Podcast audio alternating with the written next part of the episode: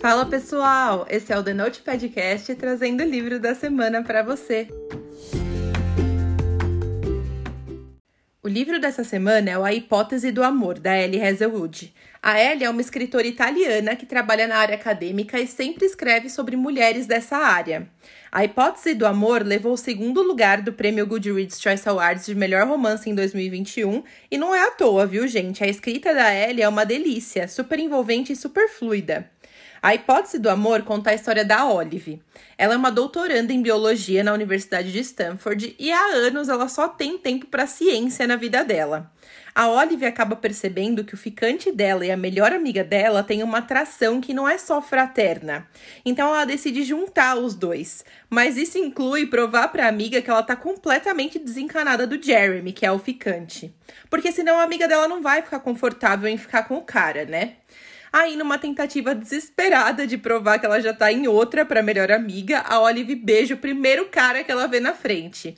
Ela só não esperava que esse cara seria o Adam, o professor prodígio mais tirano do laboratório e que tem a fama de ser um babaca com os alunos. Na contramão do que ela pensava, ele topa ajudar ela com esse namoro de mentirinha e acaba sendo mais legal do que ela pensava.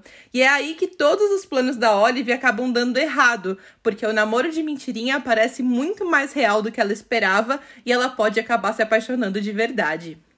Esse livro é escrito em terceira pessoa, mas mesmo com esse tipo de narrativa, que geralmente distancia um pouco a gente dos personagens, a gente consegue mergulhar na história e nos sentimentos dos protagonistas. A gente passa bastante tempo dentro da cabeça deles e isso facilita muito a proximidade com os sentimentos deles. O livro tem 331 páginas de uma história que passa num piscar de olhos de tanta fluidez que a gente encontra na escrita da Ellie. A ambientação desse livro é um dos pontos altos dele para mim. E além do romance, ele traz uma reflexão muito interessante sobre como é ser mulher no mundo acadêmico e a bizarrice que é possível encontrar no mercado de trabalho. Eu fico muito feliz quando eu vejo pessoas falando sobre esse assunto, porque por mais que a gente tenha ganhado bastante espaço nos últimos anos, ainda tem uma longa jornada pela frente para que a gente consiga alcançar um patamar de igualdade, né? Então esse tipo de tema é extremamente necessário de ser discutido. O casal principal do livro tem uma química de milhões e é muito legal ver os dois lidando com aqueles sentimentos que eles não esperavam ter, né? A única coisa que me incomodou um pouco nesse livro e acabou estragando um pouco a experiência para mim foi a falta de maturidade a falta de honestidade com os sentimentos da protagonista, sabe? Muitas vezes não parecia uma mulher inteligente, independente de 26 anos, e sim uma adolescente de 13, sabe? Isso não teria problema se fosse um livro com foco no público adolescente, né? Mas ele não é, ele é 18 mais, né? Então eu fiquei um pouco incomodada com isso e eu vou falar mais especificamente sobre esse assunto na parte com spoiler. Mas eu quero deixar claro aqui que isso é uma coisa muito particular minha, porque eu tenho muita dificuldade de lidar com pessoas que não falam sobre o que elas sentem ou que não são honestas sobre os sentimentos, né? Então eu acabei ficando um pouco irritada com a protagonista e isso fez com que a minha experiência fosse um pouco prejudicada. A minha nota para esse livro é 8. Eu só via pessoas na internet falando que esse livro era perfeito, sem defeitos, e eu confesso que eu senti até medo de falar sobre o que eu achei dele. Mas depois que eu falei sobre o que me incomodou nos stories do Instagram, muita gente me chamou para falar que também sentiu as mesmas coisas que eu. E eu confesso que eu fiquei aliviada, porque eu achei que eu tava sendo a chata por não ter paciência em algumas cenas do livro. Mas, gente, eu sou muito comprometida em sempre ser honesta com vocês sobre o que eu achei sobre os livros. E por mais que eu tivesse com receio, foi exatamente o que eu fiz aqui. De qualquer forma, mesmo que eu não tenha favoritado esse livro como eu queria que tivesse acontecido, e ele tinha muito potencial para isso, viu, gente?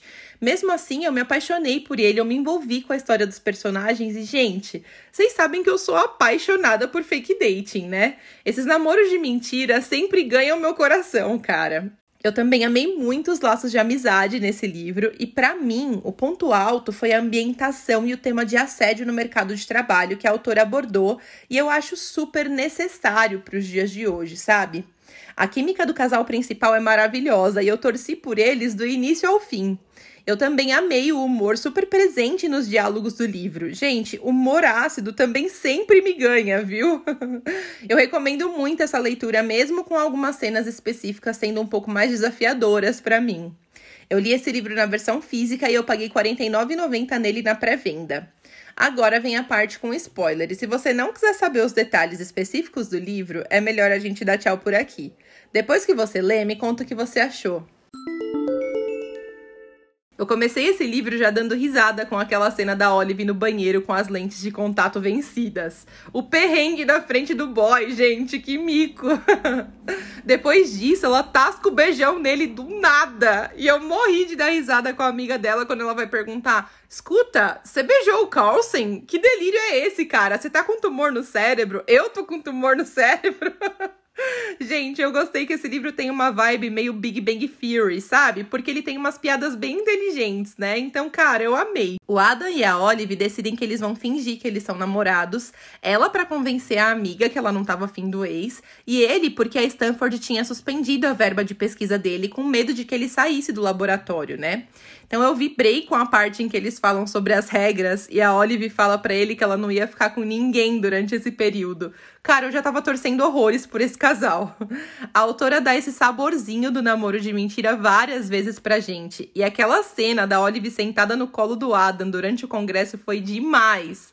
Eu amei que a Olive não era uma personagem tímida demais nesses momentos específicos, sabe? E essas cenas sempre saíam melhores do que eu tava esperando. A cena do beijo no estacionamento e a do protetor solar também foram incríveis, gente. E me deixaram sorrindo que nem bobo enquanto eu lia, sabe? Ai, nossa, que amor. O relacionamento dos dois vai se desenvolvendo e a Olive se sente à vontade para dividir com ele várias coisas sobre o passado dela e diz que se sente muito mais confortável e segura com ele do que ela imaginava que ela fosse se sentir.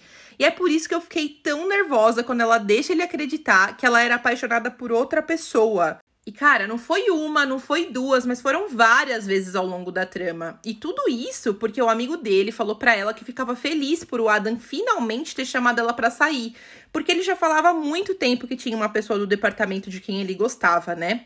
Aí ela criou das vozes da cabeça dela uma fanfic que essa pessoa não era ela. E ela decidiu que o melhor pro Adam era não se envolver com ela por causa da suposição do amigo dele de que ele gostava de outra pessoa. Tipo, gente, que?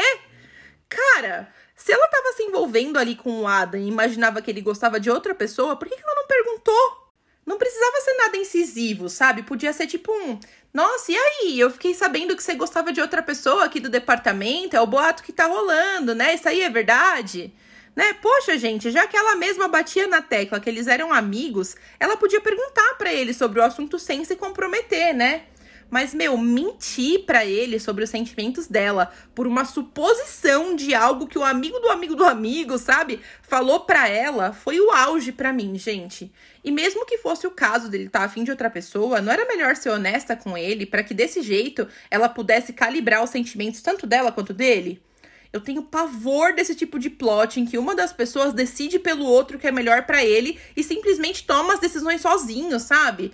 Cara, comunicação é tudo, gente. Ser honesto elimina 99,9% dos problemas nos relacionamentos. Cara, bora colocar em prática, entendeu? Enfim. Outra coisa que me deixou muito incomodada foi o fato dela não ter falado para ele sobre o assédio do Tom.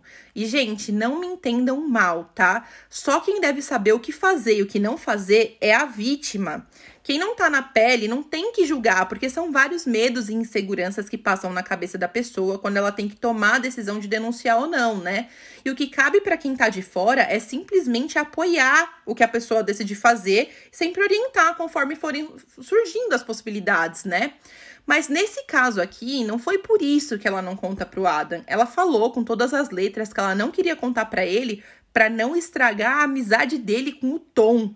E eu fiquei tipo, oi? amada. Gente, a amizade com um abusador escroto.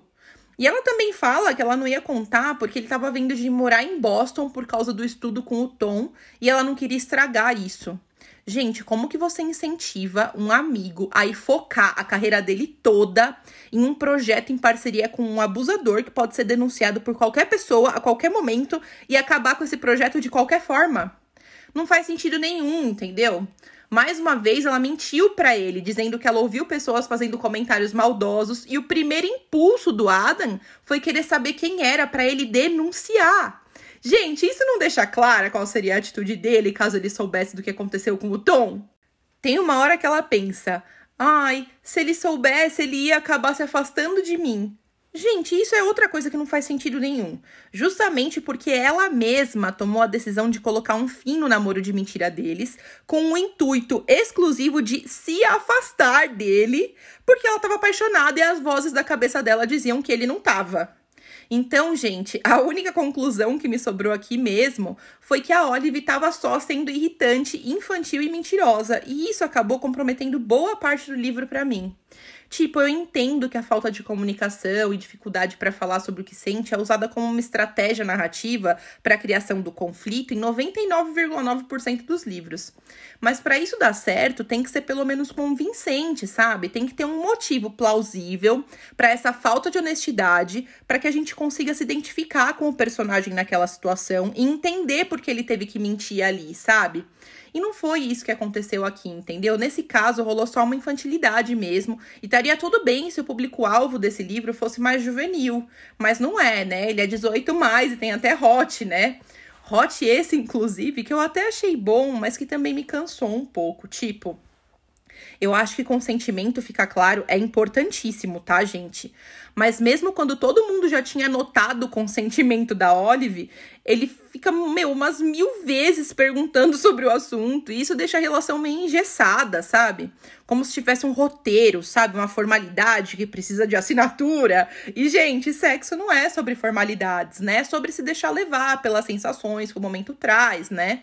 Desse jeito, fica só parecendo aqueles boys que precisam dobrar o shortinho antes de transar, sabe? E, gente, isso faz a magia toda ir embora, sabe? Porque nessa hora você joga a roupa no chão, foda-se, sabe? Você beija apaixonadamente, você perde a cabeça, e é isso aí, entendeu? Então eu acabei achando o Hot um pouquinho xoxo, sabe? Mas eu amei o clichê de só tem um quarto quando eles vão pro congresso, gente. Eu sempre fico rendida em tramas assim. Sobre o final do livro, da cena que a Olive conta pro Adam sobre o abuso no restaurante, até eles conversarem sobre o que aconteceu, eu fiquei muito agoniada. A autora meteu um double date antes dessa conversa super importante dos dois e tipo, nesse momento ninguém queria saber das peripécias do Adam na época da escola, sabe, gente? A gente tinha mais coisa para se preocupar, né? Coisa mais importante. Então eu tenho que confessar que eu li essa parte correndo, a parte do encontro, né?